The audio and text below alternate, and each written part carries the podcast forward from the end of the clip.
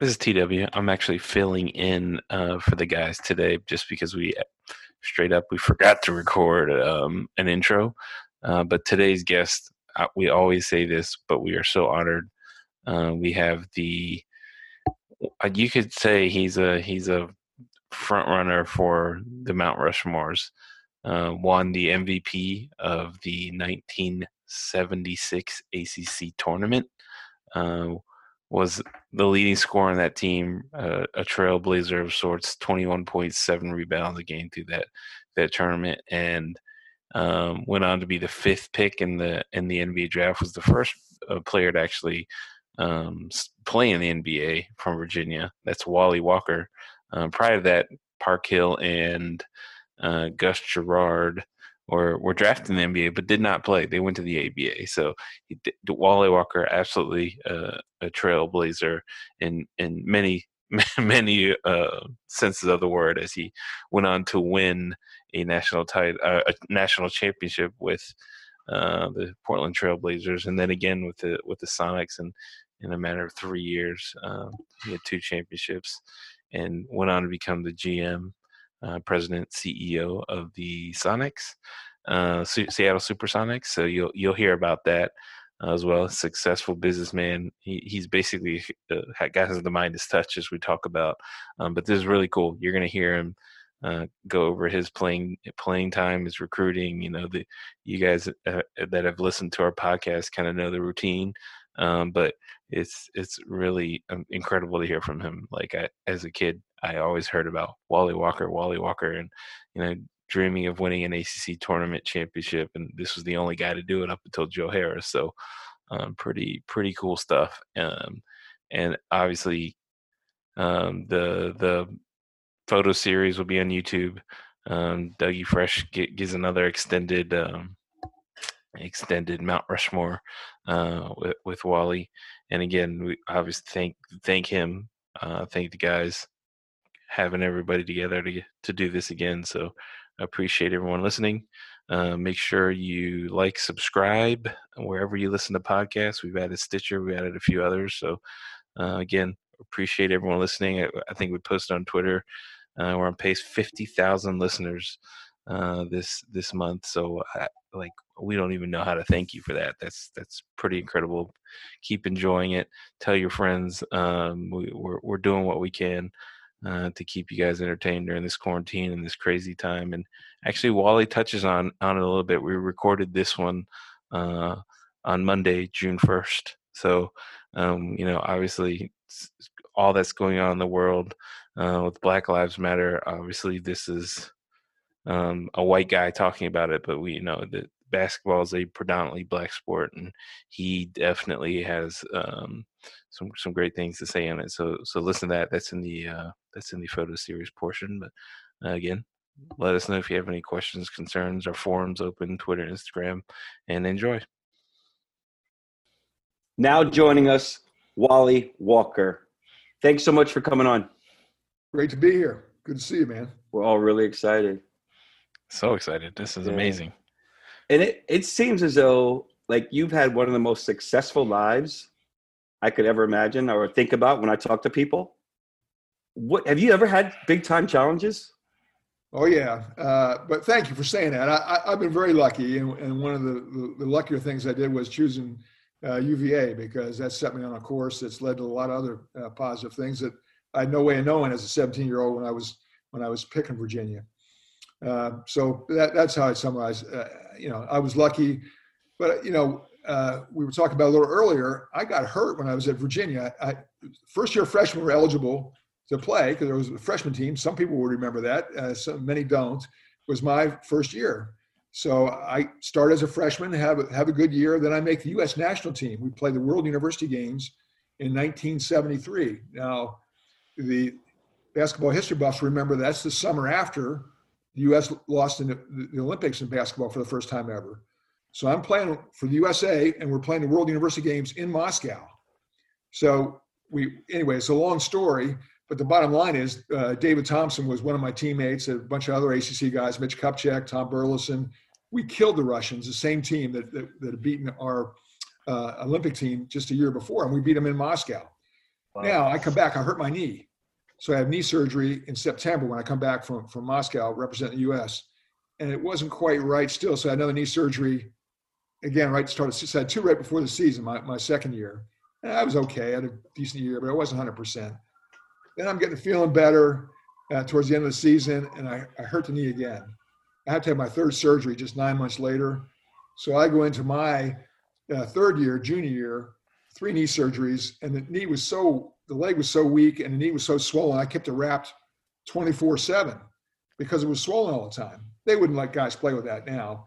But then that also coincided with Coach Holland getting the, the Virginia job. He was coming in as a first year head coach. I had something of a reputation, better or worse, and he's coming in saying, "This guy isn't really very good," uh, and I and I wasn't. I mean, I ended up starting a year, but our team wasn't very good. Uh, and I, man, I took a lot of heat. I took a lot of criticism because expectations were here, and I was, I was here. Uh, so that was a real challenge, and yeah, so there have been subsequent ones, but terms of Virginia basketball, that was a, that was a very large one. And fortunately, I got healthy then for my my fourth year. We'll come back to Virginia basketball and your time during in Charlottesville. While you were growing up in Millersville, Pennsylvania, what set you apart from all the other players there and, and across the country? You became a really, really high level player and highly touted. Yeah, a couple things um, helped me besides growing. Uh, uh, my little hometown was a college town uh, where my father taught. It's now called Millersville University, a small state school. It was NAIA back then. Now it's a good Division two basketball program. So I got to go down to the college gym. It was a small town. The, the college basketball coach at Millersville, his wife was my sixth grade teacher. You know, it was just it was one of those towns where he knew everybody, and so uh, they would let me come and shoot in the gym. Although not not at first, they would I would get tossed out and I got to figure out with a screwdriver how to get in the gym when, you know, anyway, but after a while they let me in without the screwdriver. But then about ninth, 10th grade, before I, I was, I weighed 120 pounds, I go down and hang around the gym with the college guys. And I would hope there'd be an odd number because I was, I wasn't good enough, but if they had an odd number, maybe they'd let me play. And uh, there I was, uh, skinny little white kid from you know, the, the, the local and the guys I was playing against were mostly inner city guys from Philly who were at the school. And at, after a while, they took me under their wing because I kept showing up. I get my butt kicked and I kept coming back. And they, they took me under my, their wing. And I, I stay in touch with some of them still. Uh, they, they were great to me and they, they taught me a lot. And uh, so I had that advantage for being from where I was from, which was not a basketball uh, hotbed whatsoever. Uh, but the other thing I did do, uh, I worked. Uh, I was in that gym all the time. I early on I started lifting weights when it wasn't popular for basketball players. So I was skinny, but I got stronger and I could I got so I was a pretty good leaper. So combination of you know having facilities, guys helping me, and I had good coaching too in high school and, and great teammates. Uh, but also being in that, that, that college town really really helped me in a way that most wouldn't have that advantage. Were, were, those, were those guys kind of the, the guys you looked up to in terms of basketball? No ESPN then, no networks, no cable, or did you have guys you wanted to be like a John Havlicek or I don't know who else? Yeah, well, my wall at UVA, I, I, had posters of John Havlicek and Spencer Haywood, both of whom became friends of mine, and I played against them. But prior to that, you know, I my hometown is about 70 miles west of Philly, and about mm-hmm. 70 miles north of Baltimore. It's southeastern, south central Pennsylvania. So we got the local feeds of all those games. Uh, so I'm watching the Sixers, who, who were great when I was in high school, and the Baltimore Bullets back then. The Baltimore Bullets, oh, wow. before they moved to Washington and changed their name, had Earl the Pearl and Gus Johnson and Wes Unseld. Then became a good friend. Uh, I worked at his camp. So I, I grew up watching the NBA, and uh, I, I, could get some ACC games growing up too. But I got to see a lot, a lot of games growing up. And people, the, the Big Five back then, Philly basketball, which we could get on our, you know, Channel 17 in, in uh, my little hometown. Uh, those guys were all ranked. LaSalle uh, was undefeated. They were on probation, but they were undefeated when I was a junior in high school. Penn and Villanova in 1972, my senior high school, both went to the Final Four. St. Joseph's had Mike Bantom, and so I visited all those schools. And you know, anyway, I, I got to see a lot of great basketball and and uh, really follow worship those guys. Ken Durrett, people forgot, was the fourth pick in the draft from uh, LaSalle and my high school guys and I, you know, someone would make a move and everyone would call it scream, Durrett, Durrett. so we, we, had our guys to follow. What age did you start growing? I was uh, as a freshman. I was five ten. As a sophomore, six two. Did not make the varsity. Uh, and again, it wasn't because it was a great basketball area. It was because I was 6'2", weighing 140. Now, my area is a really good baseball area, and I was a better baseball player as a sophomore. I made the varsity in a good baseball league. Uh, but then I grew between sophomore and junior to six five, and even though I didn't know about five star camp, uh, I started getting good. Average 20, our team won the league, and uh, so uh, I was sort of on my way. So, because you grew a little bit later, did you handle the ball a lot more yeah. while you were younger? and that Absolutely. helped you. Yeah. Yeah, no question. Yeah, no question. I, I had the opportunity and really had to to learn to, and of course back then six five six six in, in high school. You know, if I was tall early, they would put me in the post and never let me leave. And no, I got to play in the perimeter, and so I developed a, a face-up game in a way that high school guys in that era didn't always get to do. Yeah. At that point, what was the best part of your game? Oh, probably shooting. Uh, I, I, you know, I had a coach that would, you know, give me a lot of freedom, so I, I would, I, would shoot from from anywhere. And he, again, being still the tallest guy, uh, but I was, you know, again, this is where I got lucky. I, I was pretty athletic. I could, I could, I could run and jump too, so uh, I, I could get open. Yeah. So we we've had Damon Altizer on the podcast. Was that a week ago or so? He was a trainer, big time trainer, and he works out a lot yeah, of players at UVA. Mm-hmm. And he works out a ton of kids all over the country. He's a really high level trainer. And we talk about workouts, and I work people out, and Dougie works people out. What was a workout for you like when you were in high school? Was it just going to the park or going to the gym and playing, or did you yeah, ever it, say, "I'm going to take 500 pounds a day"? Yeah, the uh, the little gym at the college I've already talked about called Millersville was the hottest place in the country, if not the world. Uh, so in the summer, you would go, and I, I had the gym to myself a lot in the summer because it, it, was so stinking hot, except when we had pickup games. They put a big, there, there, was one door, they put a big fan in there. Of course, it wasn't air conditioned. This gym was built in 1927. Uh, so there, there, was a lot of sweat, uh, but th- then we had a lot of guys that liked to play, not the college guys. So we would we would travel. You know, we would go and things weren't organized then like they are now with the AAU. Mark, I know you coach it. Uh, so we'd have to find our own games. Uh, but my workouts were a couple hours in the gym, just a lot of shooting, a lot of full court one on one, did a lot of that, you know, for the ball handling. But then I get into the, I get into now the workout room that, that my weightlifting, weight training uh, was going to the universal gym at the college at the football team. The football team used the universal gym at this little college. So that was me. But the football coach, again, this tiny town, saw me come in and he said, well, here's how you do this. So he showed me how to work out in the universal gym. This is the, college football coach. And again, I weighed a buck 70 maybe at that point. So uh, I, I, was regular with that and ran the steps. And uh, I had to read to figure out what it was I want to do for a workout. But uh, no one was in the gym longer than I was. That, that, that was for sure. Yeah. Yeah. So then you start getting recruited, right? You weren't heavily recruited your freshman year. You didn't make your team your sophomore year, you said? Yeah, so, I didn't, I didn't, I didn't hear from anything other than small schools uh, until the summer before my senior in high school. I mean, we start recruiting was later then than it is now, but still, no one knew about me until Virginia came to see me that, that summer. Uh, and so then I, you know, I heard from a few others. I visited William and Mary and maybe Penn State in the fall, but not none of the, none of the basketball powers, none of the other uh, ACC schools.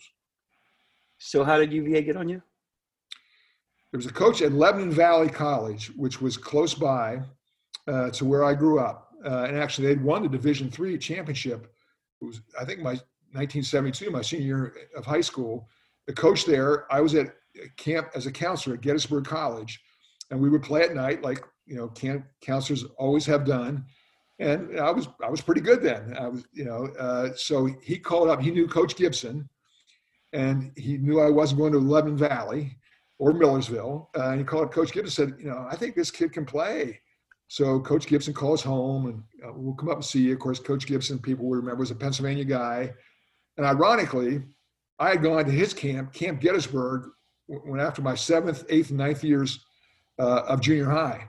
So I knew who Coach Gibson was. Yeah, he didn't know who I. I mean, he wouldn't have noticed me, although he claimed he did when he came to the house. Oh yeah, of course. no, Coach, you, not, you did not remember me. I've had my eyes on you for years. Yeah, right. But going back to ancient UVA history now, uh, Barry Parkhill went to Camp Gettysburg. Gus. Gerard went to Camp Gettysburg. Some Pennsylvania guys got their int- introduction to Coach Gibson and, and the university, you know, through that camp. And by the way, terrible facilities, terrible food, Right. outdoor course, indoor quarters. One indoor court was like a shed, but it had a concrete floor, and we loved it. there we were.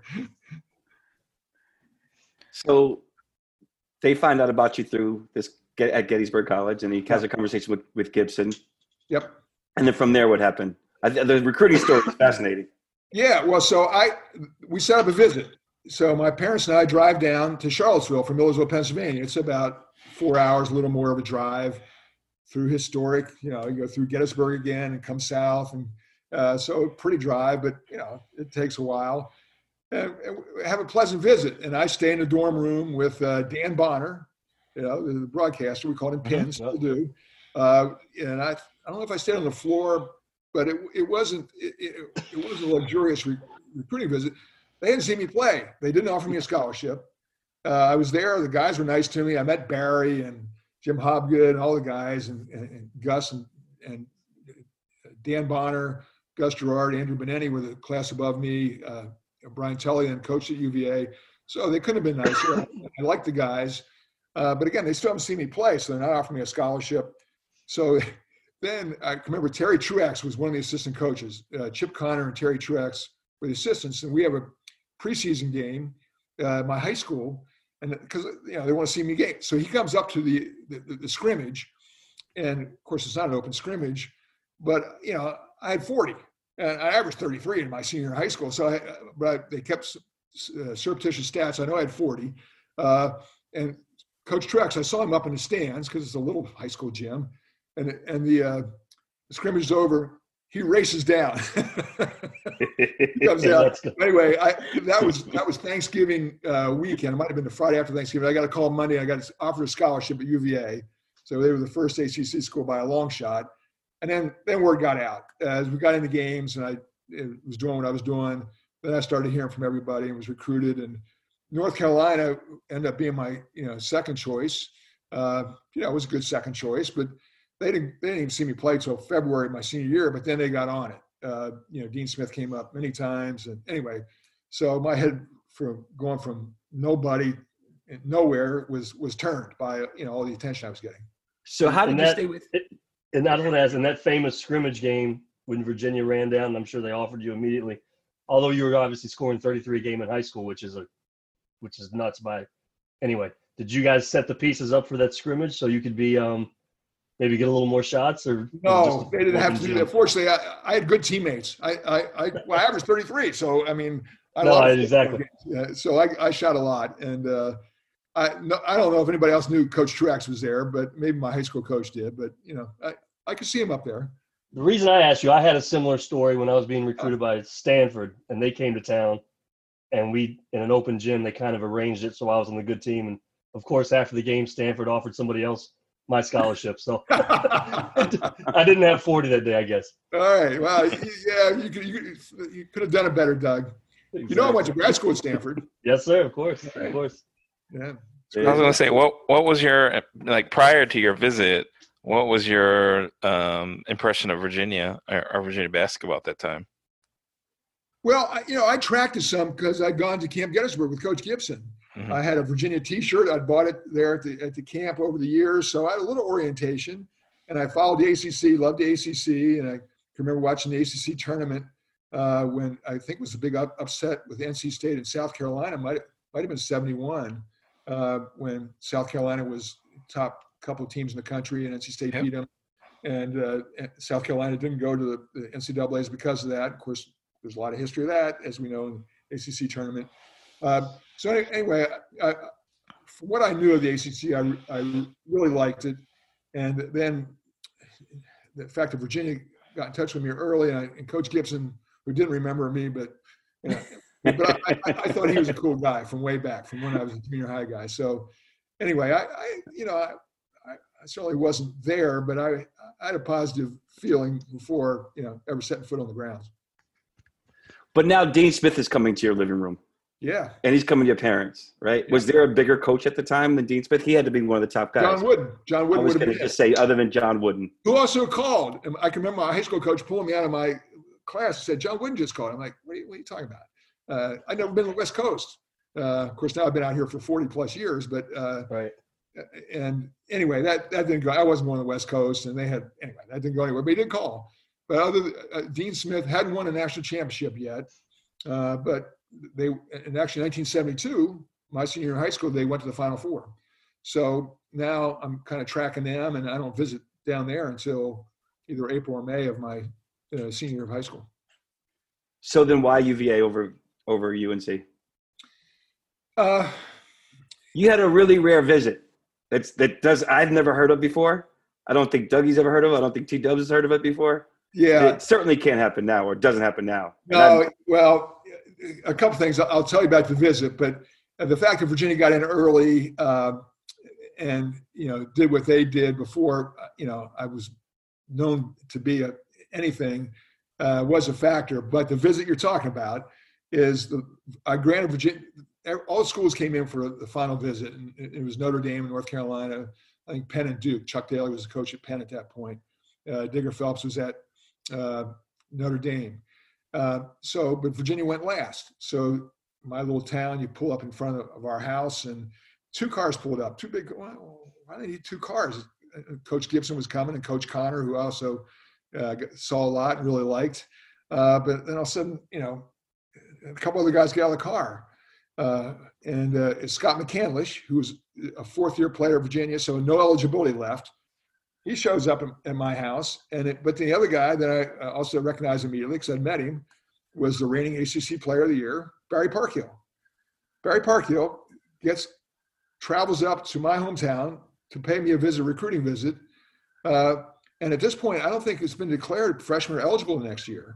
So he's coming up just to represent UVA, not knowing we have a chance to be teammates the following year, which we ended up being, but just because he wanted to be there and wanted to talk to me about you know coming to the school he loved. So I'm like, you know, now I've talked to all these coaches, but you know, I'm I'm I'm starstruck by Barry. And of course, you, you all know him, what a wonderful guy he, is and, and always was. But Right. the reigning ACC Player of the Year takes a, a day and a night to come up to my hometown to, to see me and hang out and tell me about UVA. So uh, that was over. That was, I was done. So That Barry was- Parkhill had more influence than Dean Smith. That's pretty No significant. question. No question. When when when Barry, when Barry drives up to your house now because he's with the VAF, maybe asking for donations, do you shut Oh, I, I got to put I- both hands in my wallet now. close the shades and? Uh, did did, uh, did Coach Smith have any have any interesting things to say when you when you had to? I know I know it's not easy telling guys no, but when you decide to go to Virginia, because he was a sneaky trash talker when I played, and I loved him. I, I You know, he, he, yeah, that, that was little known, Doug. But you- you're you're right, and he wasn't happy. Uh, he he certainly wasn't used to losing in recruiting battles. Right. He was, really wasn't used to losing to Virginia, uh, and somehow he got in his mind that you know it, it, it had been a setup that we kind of let him along. That I was going to Virginia all along, which I wasn't. I was clueless. I didn't know what, what I was going to do. I was I was so taken aback by all these guys coming to see me that no, I, it wasn't set up. But he sort of asserted that with my mother, which that didn't go well. That didn't go down well. yeah, that's what. Yeah. So your first two years, you get to Charlottesville, right? Year one, you Yep. guys are you guys are decent, maybe at best.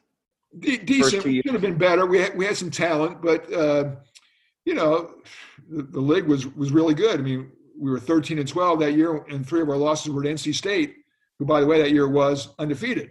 They were 27 and 0, but they were on probation, so they couldn't go to the NCAA. So, uh, you know, we won at North Carolina. That was the first time since like the Civil War uh, that Virginia had won at North Carolina. Uh, so uh, that that was fun.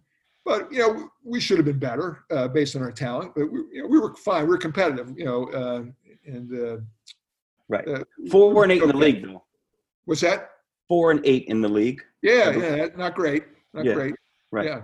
And Yeah. so are you thinking at that time, man, should I go to North Carolina?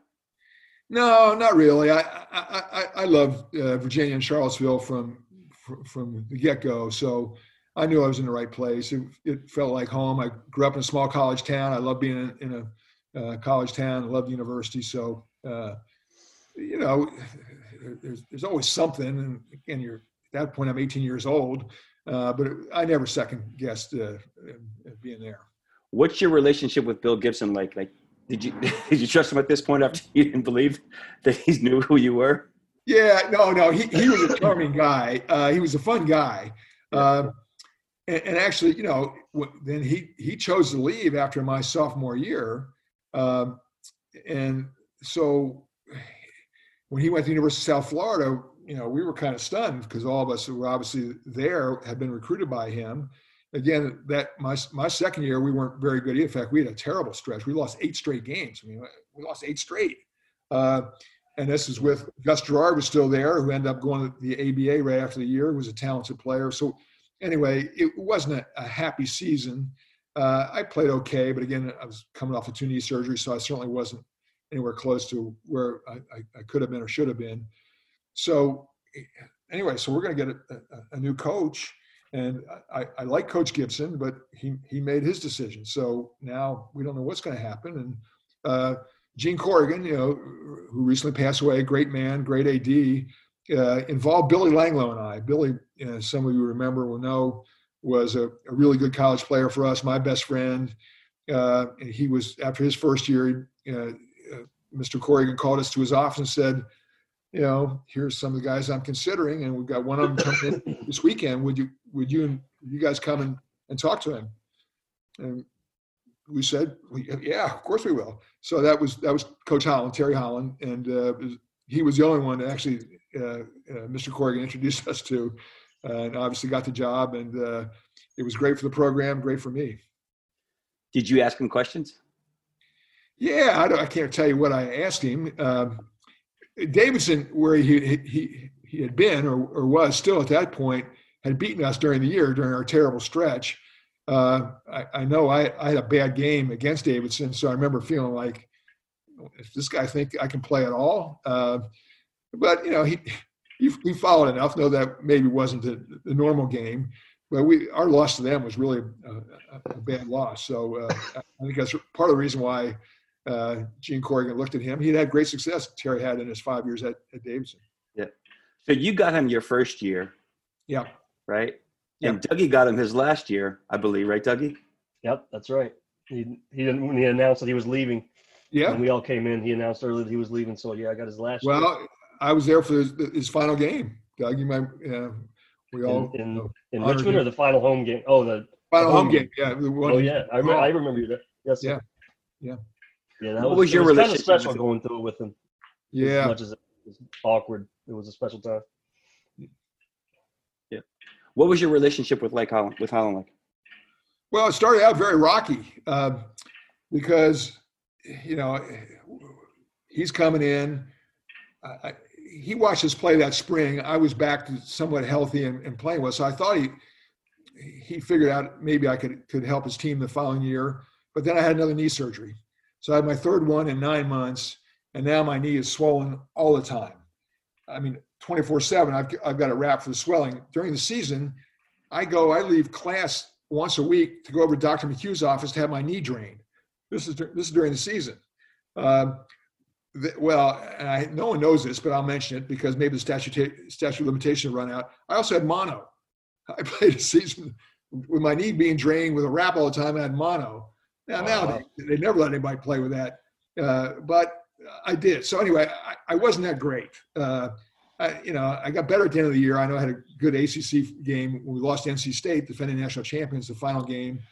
But anyway, he, he had to impose his system. Uh, and well, he should. He had to change our culture because we were not very good the year before.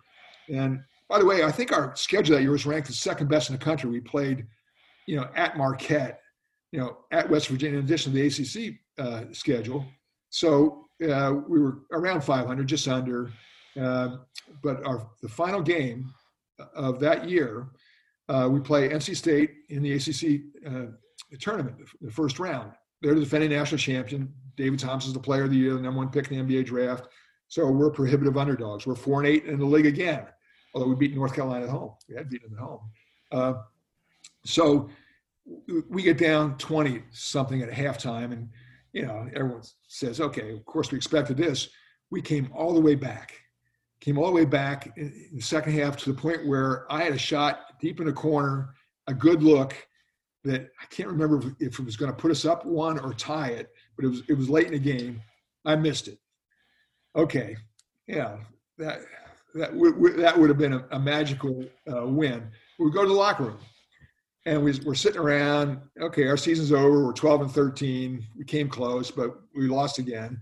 And Coach Holland looks around, and says, "Fellas, you, you, you did us proud here tonight, and I want you to look around because uh, we're going to be back here next year.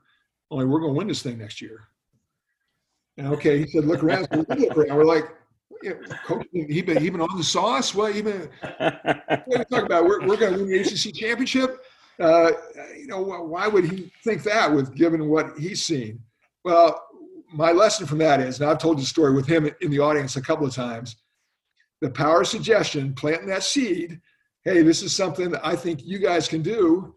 I think went a long way. You know, we didn't know for a while that seed was going to germinate, but the fact that he planted it a year before when we weren't very good and lost that, that game, like, hey, this guy, our coach thinks we got something. Maybe maybe we do, even if we don't see it at this point. So, uh, uh, coach, there's there's there's there's a little lesson in in in, in positive thinking. Yeah. it's just because he was he was a young coach at the time. He was probably early 30s. Early 30s, yeah. He, been, like uh, I think he was 33 or 34 when he got the job at UVA. So yeah, and that was his first year with us. And then Dougie, what did you did you what was your experience with him like? Did you was he similar? And his coaching yeah, style he was, was, he was similar. I mean, he had, he had a he had a lot more experience, obviously, by that time, and especially for a guy like me, I thought whatever he said was going to happen. To your point, you know, I thought just because his coach, he was he was so calm. You know, he was a he was a big time competitor, but he was such a calm guy in like the the meetings or the day to day stuff. I mean, he'd go after your ass in practice for sure. but um, I, I don't know. I just thought he was kind of one of those legends that I'd seen coaching guys like Wally and Ralph Sampson, Jeff Jones, et cetera. And so what he said, I was like, all right, you know, he's he knows what he's doing, even though I only had him for one year. So I wish so, I could have been more prevalent to the team with so when you, my coach. When you say he had to change the culture and change, you know, what was going on, what did what did that entail? Because now we're looking at Tony Bennett and and sort of the the culture that he's built and the principles he's built on. What, what were some of Terry Holland's and how did he implement those? Well, let me talk. Let me talk about that for a second because I talked to Tony uh, shortly after he got the job mm-hmm. at UVA in, in 09, and we talked about changing the culture.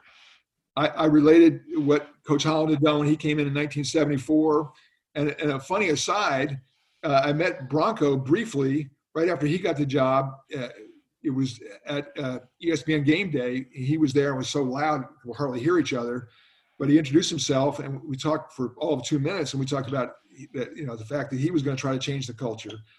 But going back to the question, and by the way, both those guys I think have done a pretty good job of, of changing the culture they inherited. But Coach Holland did as well. Uh, he started it out by making it so physically demanding for us. You know, he broke us down physically we did a preseason conditioning program. It was five days a week, and it was the hardest thing anybody ever been through. Uh, where we were just we were on the track, we were running sprints, we were weight training. It was just it was really really rigorous, and it, and that set the tone for, hey, you guys are going to be in great shape. Uh, you're going to work harder than anybody else, and let's see where that takes us. Yeah, that, that, never, that never went away for the record. Those yeah, I, I, I, have no doubt. I have no doubt. We, we, used be, we, used to be sitting down in front of our dorm at 5.30 waiting for the rides for the upperclassmen. And we'd see people like us now going for jogs.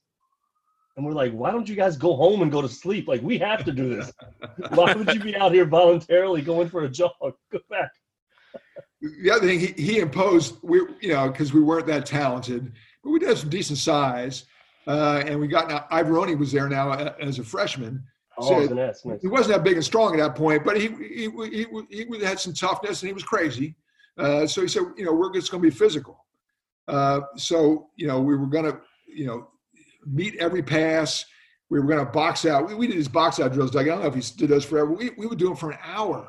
Uh, and, you know, it's just we're we're not going to give up an offensive rebound. You know, and, and anybody give an offensive rebound, they're they're out of the game. So we're gonna have a toughness. He did his we had this thing on the free throw line where we would, you know, if we were inside, we put somebody on the outside too uh, of the, the opposing player, and he made us say across the lane to the other guy, our teammate, "Okay, pinch him." So, so the guy was the opponent was in between us. Uh, he would hear us say, "We're pinch him." So I can remember Mitch Kupchak, who was the ACC Player of the Year in my senior year, and you know still an NBA GM. We were playing at North Carolina, game they beat us at the buzzer, by the way, down there. Uh, then my fourth year, saying, "Hey, hey, hey, they're going to pitch me. They're going to pitch me." the, the, point is, it, it, it's it's a cultural thing. It's like, hey, we're, we're gonna we're gonna get up on you and you know deal with it. So he he he, he came and posed that too. Yeah, but wait a minute. So so this, was Holland the first time that you've ever heard the strategy of pinching somebody during boxing out? Well, it's the first time uh, I think we used the term, but it, but it was also the fact that he made us verbalize it. It wasn't just that we were going to do it. He, he made us say it to us every time we across the lane. So it'd be Iavaroni and I would be across the lane uh, from each other because uh, we had the inside position on free throws, and we would say pinch him, and then and then if it was Dan Bonner would be on, on the outside. You know, we said, so we were doing it so now I just remind ourselves, but so the opponents would hear it. yeah. yeah. So you said you didn't have a great third year, but meanwhile you scored 16 and a half points a game, which is not, which is yeah, pretty, pretty yeah. really good. Yeah, it was my. I think it was my worst uh, field goal percentage year. The, I mean, my two years I was healthy, I shot like fifty-five percent from the field. So uh, that was more, you know, at a college level, who who I was when I was healthy. So yeah, I, I struggled some, and you know, I had some talent. Uh, I did have some talent, uh, and uh, sometimes it would it would overcome the other things, but uh, you know, sometimes it did. What did you do to become much better in going into your fourth year? Well, I I did really work hard getting healthy with the knee. I was I was in the, mm-hmm. the weight room. We had a better one by, at that point at UVA, better than Universal, which actually is all we had when I first got there, my, my first year too. So we had a good one. So I was in there all the time and, and really got myself, my body in good shape and much stronger. But I just, just by virtue of, of, of being healthy and being focused. I mean, I, I was so mad about you know things that have been said about me when I, I knew I was hurt, uh, and I had a goal. I mean, I now Coach Holland planted the seed. We're gonna we're, we're gonna be we're gonna win the ACC tournament, and I also wanted to get drafted high. I wanted to be a first round pick in the NBA, and uh, I wasn't projected to be coming off that junior year. So I you know I I was focused. So that my question was, at what point did you know you were an NBA player? Like you say, going from a small town, coming to Virginia, finding your yeah, way I, a little bit. Yeah. Oh, uh, yeah. I made it my goal uh, coming out of high school when I said it, which I got ridiculed coming from where I came. So what do you got? No one even went to D1 from where I grew up. Uh, so, you know, they, they made fun of me, but I was on record saying it. And I thought when I got to the, the high school all star games, then, because I'm playing against now the top high school guys in the country, that, yeah, I, I thought I could do it. What type of leader were you to help the team evolve from your third year to your fourth year? Were you a tense? Were you yeller? Yeah, I, I, don't think I was a yeller. I, I, remember a couple of times I had to say something. Uh, I think I was more by example guy. Uh, mm-hmm. I, I, was working and trying to do the right thing, and you know, I, I won the the sprints most of the time, and I won the conditioning stuff most of the time, and uh, you know, I, I was you know doing everything that you need to do to make yourself better and to help the team. So I can remember a few times that I felt like I had to say something. And Iavaroni was a really good player and a and a friend, but also, as I already said, I'll say again, a little crazy. Uh, so I, I, remember having to having to uh, verbally uh, go there a few times with him. So you guys go 18 and 12 in the regular season, but you're still four and eight in the ACC. Yeah, right. we are actually 15 and 11 in, in the regular season. Okay. Yeah, before so, the tournament, and then before, the, before the four games, right? Yeah, yeah. the three games of the ACC. Yeah. So yeah. at that point, going to the ACC tournament, are you thinking Holland's still crazy, or you think you guys are have a chance? Well, a, a couple things were going on. One, we, we had really improved throughout the year. Now, I, am a senior. Billy Langloh's junior, third year. Otherwise, it's Iavaroni and Kester's, you know, sophomores, and then we have we're, we're playing first years. Uh, so we're young, but we got better. And late in the year, we had even you know we, we beat Virginia Tech was ranked. It was the last regular season game. We beat them in overtime at home. North Carolina beat us at the buzzer down there where we had led late. Uh, so we were playing everyone really well and, you know, winning some games, but not, you know, we have four league wins, so we're not you know, exactly uh, thinking we're a dominant team or why should we win three in the ACC tournament. But the other thing that happened, which uh, Coach Holland, uh, being uh, you know, a smart motivator that he was, I didn't make first team All ACC. Well, if you look at my numbers, you go, like, how's that possible? Uh, so my ACC numbers, league numbers, were much higher than my overall numbers. So, uh, I, but I didn't. So Coach Holland and I called the team together, and whether anybody else cared or not, I don't know. But he did say it. He said, "Well, the only way we can uh, make amends for you know th- this is wrong is for us to win the, the ACC tournament and Wally be the MVP." He said that. So I don't know whether it helped the other guys or not, but the net of all that was we were more confident than a four and eight team normally would be going into a playing against three nationally ranked teams. Yeah, that's yeah. that's bottom line. Yeah, sure, sure. Where, where was that? Where was the ACC tournament that year? Capital Center, the, the now okay. demolished Cap Center. You know, it was the first time ever the, the tournament had been outside the state of North Carolina. Right, and yeah, give always giving one of the teams from North Carolina, it's a huge advantage right. to be able huge to have advantage. that crowd. And oh, of yeah, course, yeah. but now we're playing in Maryland's backyard, and Maryland was the number eight ranked team in the country. Uh, we beat them in the semifinals, and Lefty was on record as saying, "Now we playing, we're playing North Carolina in the finals." And now the NCAA has changed the rules a little bit. Two teams can go from a conference instead of just one. So Lefty's on record as saying, it'll be the first time I've ever cheered for North Carolina in my life.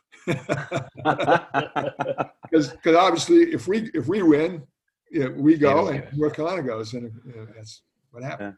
Yeah. Was that that had to be one of the greatest accomplishments in your life?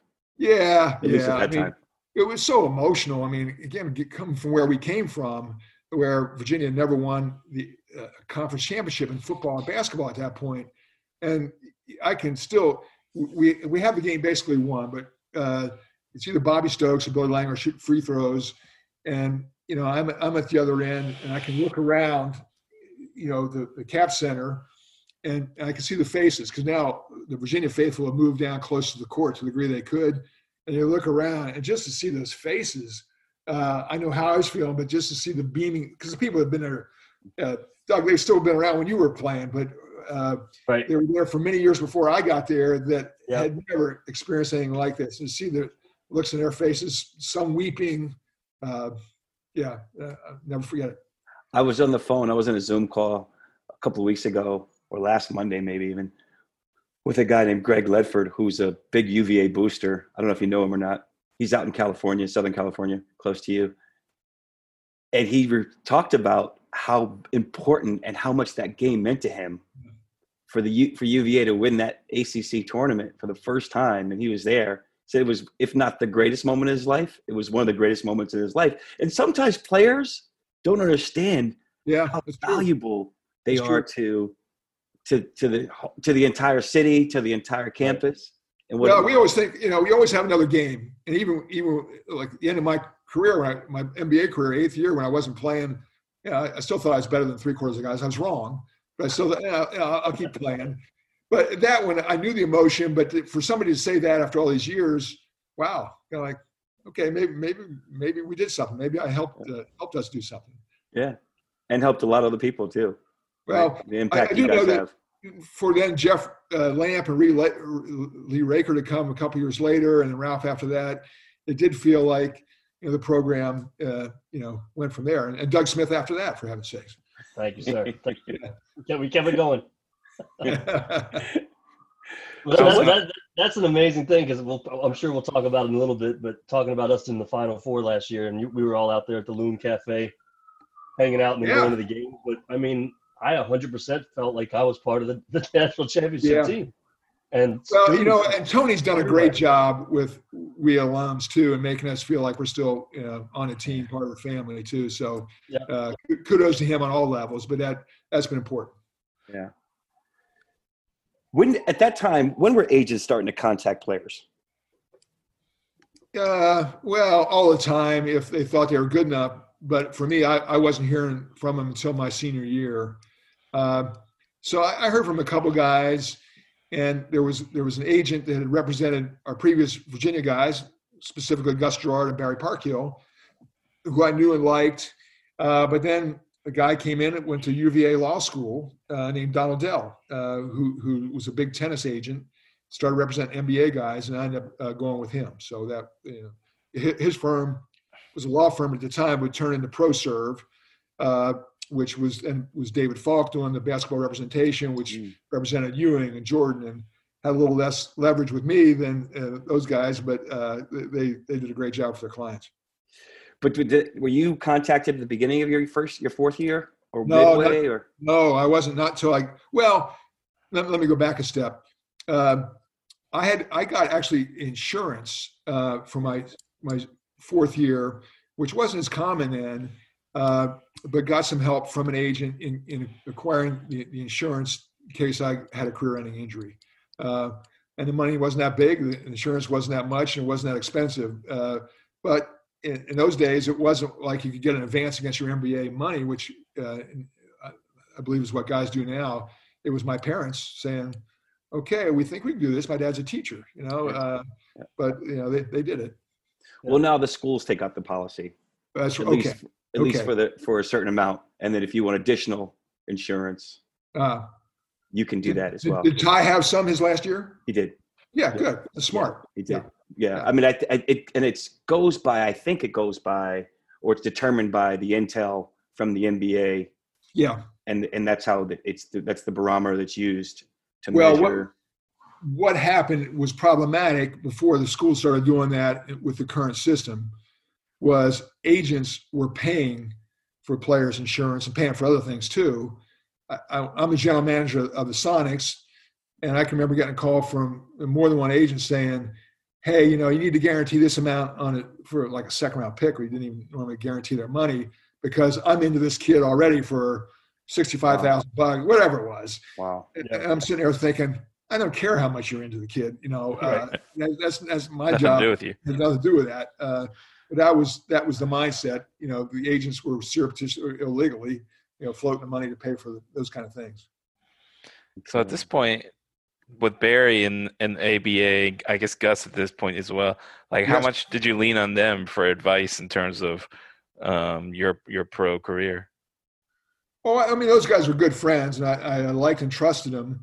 Uh, but for a lot of reasons, uh, because and they had Norman Blast was was the agent's name, and they mm-hmm. liked him and they recommended him. Uh, but I just, you know, with Donald Dell being up the road in D.C. and the, and the UVA connection with law school, as were a couple of his law partners, uh, Lee Fentress and and, and uh, Frank Craighill. I don't know, just just felt right, and he had he had links still to Charlottesville, and I got to know those people. So uh, I, I went a different route. Yeah. Well, as as I said earlier, everything it seems like everything you got into was extremely successful, right? You win the ACC tournament 75 76, right? Yeah. First year in the NBA, you win a title. Your second year, as you said earlier, game seven, you guys lose game seven when you're supposed to win at home, right? Yep. And they still throw you a parade. And your third year, you win an NBA title. Are you thinking like this is the greatest life ever? Yeah, I, am I'm, I'm uh, totally spoiled. By the way, I, I know it's I'm, I'm, lucky and it's kind of gone incredibly well. I mean, still people you win titles two your first three years in the NBA in different cities. I mean, come on, the, the, right. the list of guys that have done that. By the way, in the NBA, you go go through them not to their first three years, but just winning NBA titles with, with different teams. They're almost all in the Hall of Fame. Uh, I'm not. Uh, so you know, I, I, I, was fortunate to be with, with, with, great teams in great cities. Uh, and Portland, we won it my rookie year, had never made the playoffs.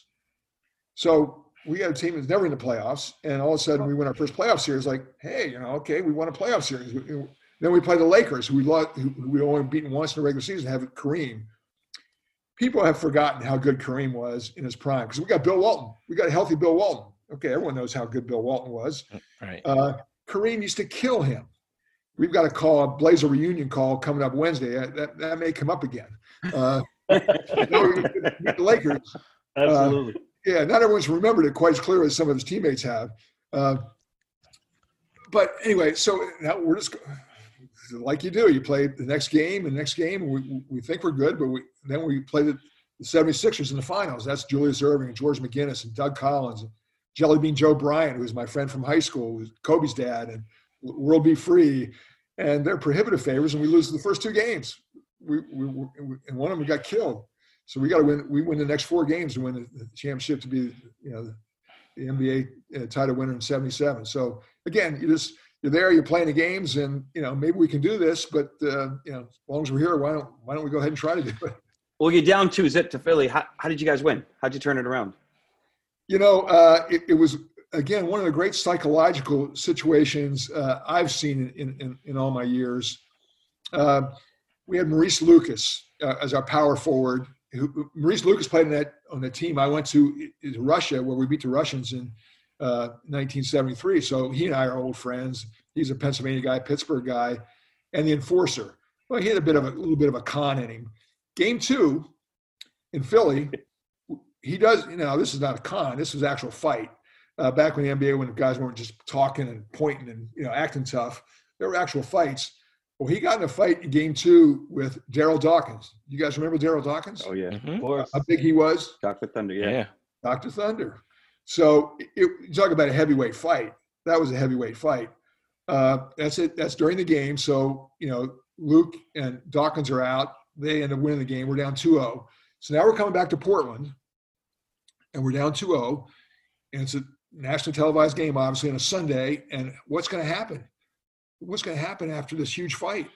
So Luke doesn't tell anybody, goes out to introduction in Portland. It's a one horse, one team town. We're the only professional. So the place is going crazy, as you would expect, as any game in the final does. But Luke goes out to the midcourt for his introduction, makes a right hand turn, and goes over to the Philly bench and shakes Darryl Dawkins' hand for all the world to see without anybody knowing he was going to do it. Well, we're looking down because we don't know he's going to. Everyone's surprised at, at, at, the act, and and Philly's bench had a, a really interesting reaction. They they were deflated. They were like, "He's taking the edge off," you know. You know, he's taking the high road. He's he's the good guy. He, you know, he's he's he's coming in on a white horse here, and like uh, so. And then, Luke went back and you know got back, and, and the place went crazy, and, and and Philly had a whole different kind of re- reaction. You know, you, you, by the way, you still got to play and win the games, but we won the next four games, and it was like I think I think it was it was a turning point. Uh, you know, fascinating. So did you you had, to beat them in the seventh in the seventh game in the Spectrum? No, that that we won the next four games. Uh, right. Oh, you went. Six. Yeah, but uh, let me tell you the story. We had to beat them in Game Five. We win it next two in Portland. Uh, yeah. I, I, had ten points in one of those games. Now I had 10 points in a, in a finals there game uh, against the six, the Sixers. I was nine for 12 in that final series. You can look it up. Uh, I didn't play that much, but I made them. Didn't shoot enough. Yeah. Uh, so now we it's 2 2. We got to go back to play a Friday night game in the Spectrum. It, it, it's a great, great game. Uh, it's a close game. Uh, we obviously win it. So now we're playing game six in, Portland. Uh, it's it might be noon, but it's early afternoon on Sunday we choose to, to we have a charter, uh, not a luxurious one, but we, we fly back. We got to stop and refuel. uh, we arrive at Portland at five in the morning on Saturday morning uh, after playing Friday night with a game the next day. Okay, you know, that's going to be a short night. We got to get a little practice in before our, our Sunday game. But guess what? There are 5,000 people at the airport. Oh, man. Yeah. So we got in those days we're driving. Well, I wasn't. Uh, so the coach Jack Ramsay, Hall of Fame coach, Philly guy, great guy, uh, says you, you, know to me you, you, need a ride home. I, yeah, I need a ride home. Well, we can't get to his car, and then when we get to his car, all the fans are in the in the parking lot now. Uh, we we can't get out. There's a traffic jam, and, and of course, you know don't, they don't care about me. But Coach Ramsay, they they all want to talk. I'm talking.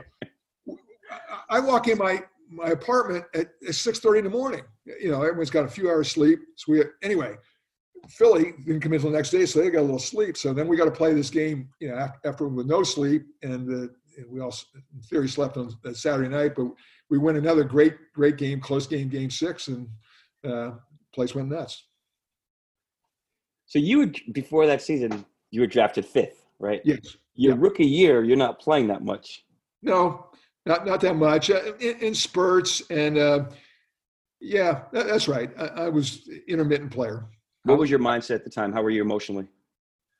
Yeah, I was fine. I mean, I was a fit pick, so I, I went there thinking I was going to play more. Um, the, the, reality is, the, the, team got off to a really good start uh, without me being, you know, a, a, starter or you know playing significant minutes. I was playing some.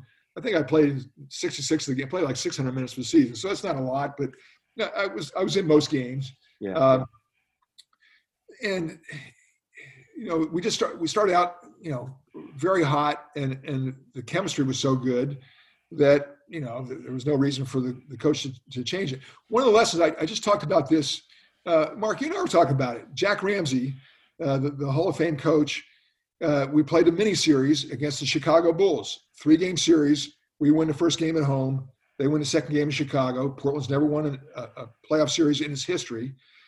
Jack says to me before game three in, in Portland, uh, you're going to get ready. We, we, are going to use you today. We, we, need your minutes. We're not as happy with the uh, other guy uh, playing. So great, coach. Yeah, put me in. So the game comes and goes. We win it, obviously. I never take my warm ups off. I don't, I don't play at all. Uh, so we went to the locker room afterwards. Everyone's ebullient because we just won the first playoff series ever. But in front of everybody, Jack Ramsay points to me, who hasn't played a, a second in the game, and said, in front of all the guys, "You okay?" I said, "Yeah, coach, great. We won the, the series." And he says the other guy says, "You know, I told him he was going to get the minutes, and, and, it didn't work out. So I just want you guys to know, uh, you know, that's that's what happened. That's why I said." It. So I'm like, "Wow, okay, maybe now I." He wasn't in the Hall of Fame then, but now I kind of know why he was. He was a great communicator. Right, which one of my, as you know, a lot of people know, one of my criticisms or one of my frustrations with the NBA, with a lot of the NBA coaches now, from what I understand, like there's a real lack of communication, which you would imagine is such a key ingredient to being such a success and in, in a million or multi-million, multi-million dollar company. Do you guys want to hear a Bill Russell Red Auerbach story going back? Absolutely. That was part one of the Wally Walker podcast. Um, we'll we'll have part two up tomorrow.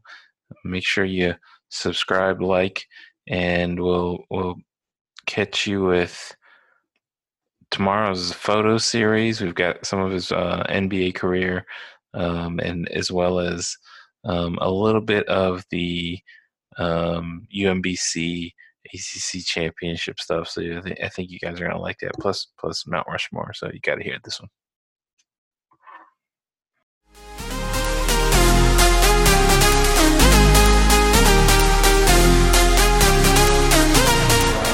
fakes the pass and sends it down with a tomahawk slam.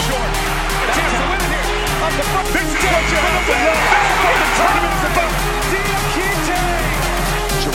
off the glass. Count it. In one. Jim.